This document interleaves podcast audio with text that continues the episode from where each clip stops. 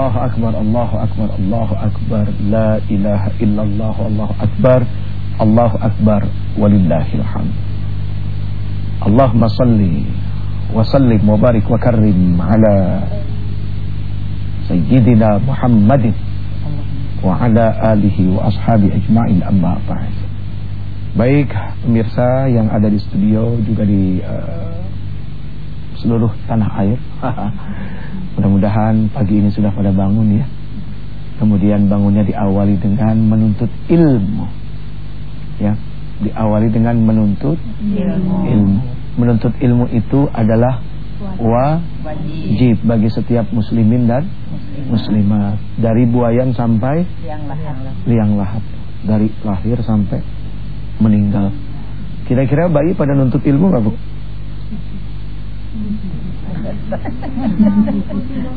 Hah? Pada bayi belajar nggak? Belajar, belajar jalan, belajar makan. Iya, belajar jatuh, ya kan? Kalau bayi itu punya sifat putus asa nggak? Tidak. Begitu orang udah gede jadi punya sifat putus asa nggak? Iya. Kenapa waktu bayi tidak punya sifat putus asa, begitu udah besar gampang putus asa? Lihat bayi jatuh berapa kali kagak kapok, Bu. Kalau seandainya dari kecil dia udah kapok, sampai sekarang kagak bisa jalan, ngeglosor jalannya. Iya kan? Tapi itu tidak pernah kapok. Kenapa begitu udah besar justru sifat putus asa itu malah menyerang diri? Ini yang tolong dipikirin nih sama manusia. Ya, termasuk saya, saya juga manusia ya, bukan jin, ya kan?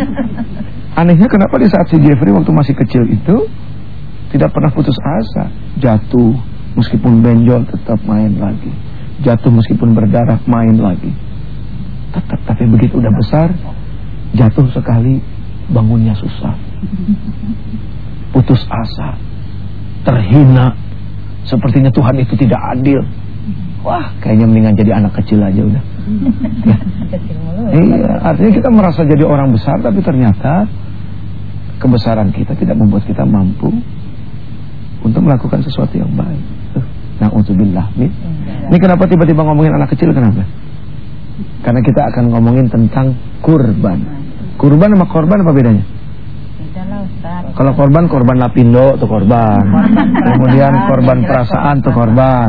Kemudian korban tsunami korban.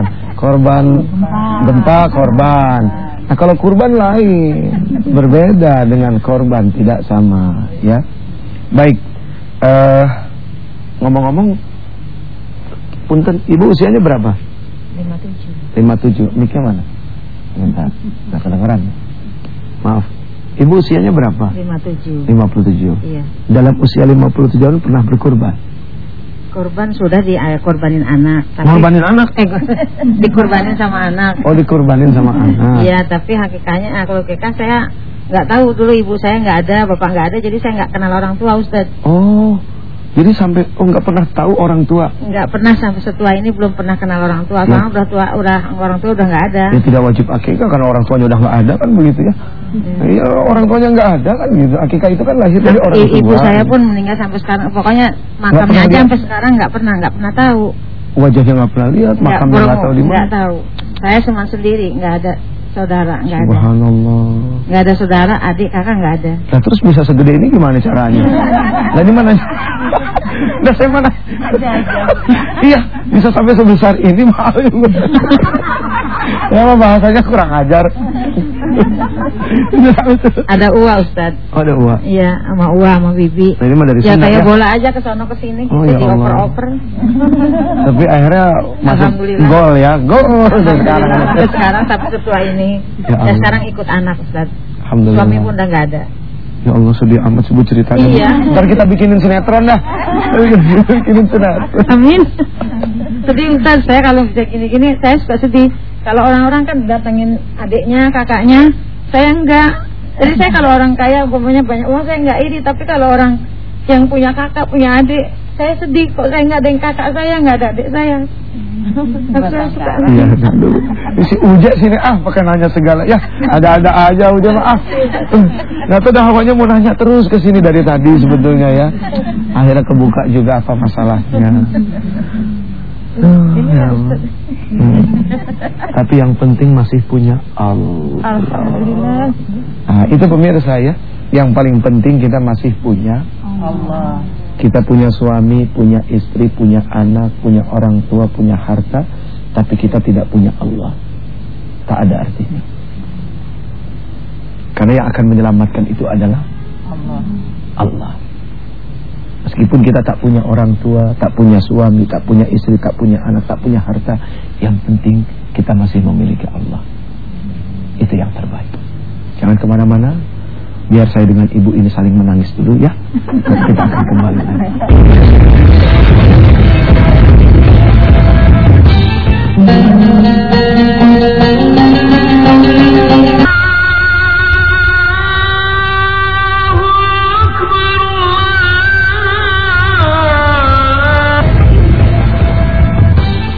Baik pemirsa yang dimuliakan Allah Subhanahu wa taala, insyaallah kita akan langsung aja cerita apa sih hubungannya antara haji, ritualitasnya, ibadahnya dengan kurban.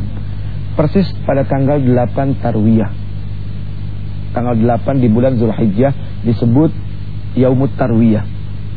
Ya. Kenapa disebut dengan Yaumut Tarwiyah? Kalau ibu masih ingat, tanggal delapan itu lagi siap-siap mau berangkat menuju Arafah. Ya. Ah, delapan disebut dengan Yaumut Tarwiyah karena pada tanggal delapan itu Nabi Allah Ibrahim bermimpi. Ya. Ya bunayya inni ara fil manami anni azbahuka fanzur maza tara. Kan gitu. Wahai anakku, sesungguhnya aku bermimpi, di dalam mimpiku aku menyembelih kamu. Bagaimana menurut kamu? Itu tiga kali Nabi Allah Ibrahim bermimpi. Pertama kali beliau merasakan dibiarkan oleh beliau karena khawatir jangan-jangan ini datang dari setan. Sehingga akhirnya sampai tiga kali. Begitu sampai tiga kali baru tahu ternyata ini mimpi datangnya dari Allah.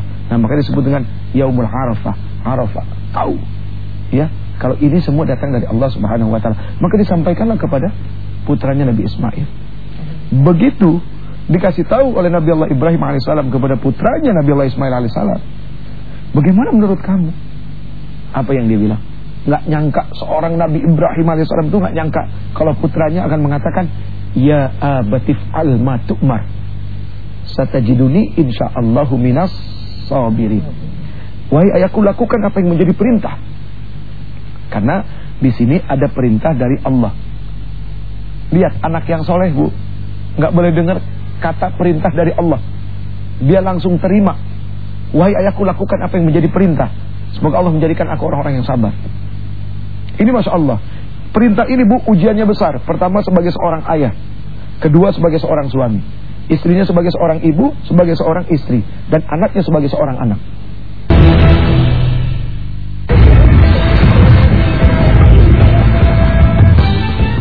Baik pemirsa, sebetulnya yang seru adalah di di luar acara ini ya.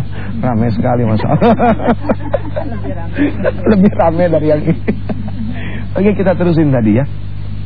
Seorang iblis tidak ridho, karena memang setan itu tidak akan pernah ridho. Semenjak Uh, mulai diciptakan Nabi Allah Adam alaihissalam, dia tidak pernah ridho sama manusia.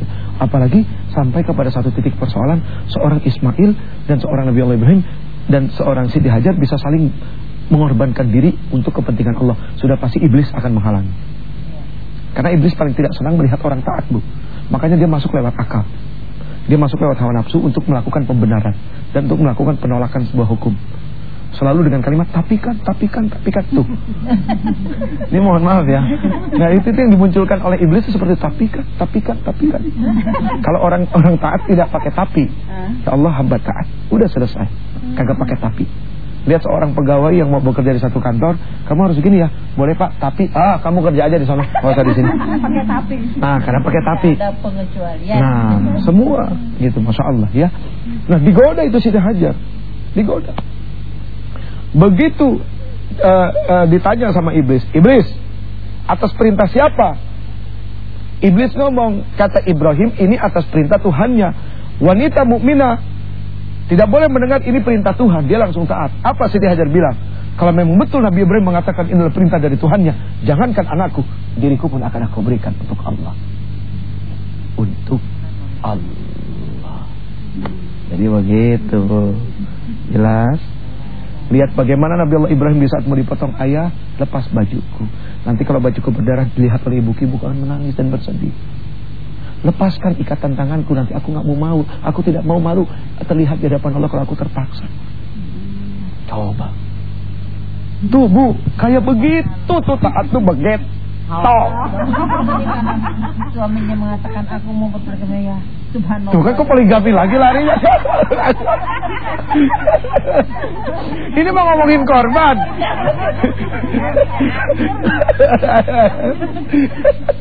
Jadi Masya Allah, sampai pada akhirnya itu pisau diasah sampai tajam bu. Dikerat itu Nabi Allah Ismail. Enggak bisa juga. Kesal Nabi Allah Ibrahim dilempar ke batu. Batu terbelah. Loh, loh, kok batu terbelah, kenapa leher tidak? Eh pisau, kenapa kamu begitu? Dia bisa ngomong, engkau menyuruh aku memotong, tapi Tuhanku bilang tidak. Jadi Allah hanya ingin melihat seberapa kita taat kepada Allah. Jadi itulah mereka yang akan diberikan surga. Jadi jangan protes melulu sama hukum Allah. Kan gak enak kan dengar kalau gini kan. Aduh ya Allah, ternyata kita tuh jauh dari apa yang namanya taat. Silakan ibu, mungkin mau ngobrol. Bukan nanya ya, ngobrol. Ini mau nanya. Iya, tapi ngobrol. Assalamualaikum warahmatullahi wabarakatuh. Cepat, singkat, padat. Waalaikumsalam. Uh, nama saya Ibu Tuti. Ya. Uh, saya mau bertanya Ustaz. Uh, waktu kecil saya kan belum diakikahkan. Hmm. Nah, uh, untuk tahun besok insya Allah saya mau melakukan kurban. Hmm. Yang benar itu apa dulu yang saya lakukan? Akikah dulu apa kurban dulu? Iya. Akikah dulu. Oh, akikah dulu ya. Kalau ada rezeki, akikah sama kurban dua-dua. Oh, tapi selama ini saya melakukan kurban dulu, Ustaz. Berarti salah ya, Ustaz? Niatnya kan beda. Niat kurban dengan niat akikah tidak sama. Oh, gitu. Niat kurban, niat akikah, niat sholat asar, niat sholat maghrib kan tidak sama. Jadi saya harus akikah dulu gitu ya? Ya, kalau memang ibu tahu ibu belum akikah, uh-uh. lebih baik akikah supaya tidak tergadaikan. Tapi benar nggak udah belum akikah dulu? Pasti benar soalnya zaman dulu kan orang tuh susah duit. Tapi kan nggak tahu juga kalau ternyata orang tua pernah kan nggak tahu Allah alam. Nah gini ibu, kalau bicara zaman dahulu orang tidak mampu maka tidak ada kewajiban kalau tidak mampu.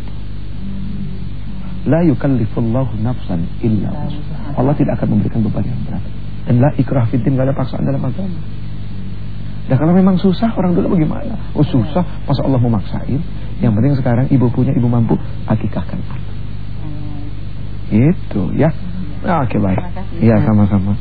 Ya jadi kalau kepengen bisa melesat masuk dalam surganya Allah, baca baik-baik cerita sejarah tentang kurban. Bagaimana perasaan Siti Hajar yang begitu sangat luar biasa. Ya. Sampai-sampai ditinggal sama Nabi Allah Ibrahim di tengah padang pasir. Istri zaman sekarang mah ditinggal banyak mall kanan kiri ya. Jadi enak banget ya. Enak dah bisa jalan-jalan ke mall ya. Ya Allah ya Rabb ya Rabbana ya Azim. Jadikanlah kami orang-orang yang pandai berkurban. Amin. Mampu dan mau melakukan apa saja demi Engkau. Amin. Tidak ada kata tapi dalam taat. Amin. Tidak ada kata mengeles dalam taat. Amin. Ya Rabbana, Engkau adalah harapan kami. Amin. Engkau adalah yang menjadi tujuan hidup kami. Amin. Maka jangan biarkan hal-hal yang akan membuat kami jauh daripada Engkau menjadi penghalang bagi kami. Amin. Cinta kami kepada suami batasi ya Allah. Amin. Karena cinta kepada Engkau tak terbatas. Amin. Cinta kami kepada anak batasi ya Allah. Amin. Karena cinta kepada Engkau tak terbatas. Amin. Cinta kepada dunia dan apapun yang akan membuat kami hilang cinta kepada Engkau, jangan pernah biarkan bersarang di hati kami ya Allah. Rabbana atina fid dunya hasanah wa fil akhirati حسنا وكنا عذاب النار صلى الله على خير خلق محمد وعلى آله وصحبه وسلم سبحان ربك رب العزة عما يصفون سلام على المرسلين والحمد لله رب العالمين. Mohon maaf lahir batin, pasti ada salah. Assalamualaikum warahmatullahi wabarakatuh. Waalaikumsalam.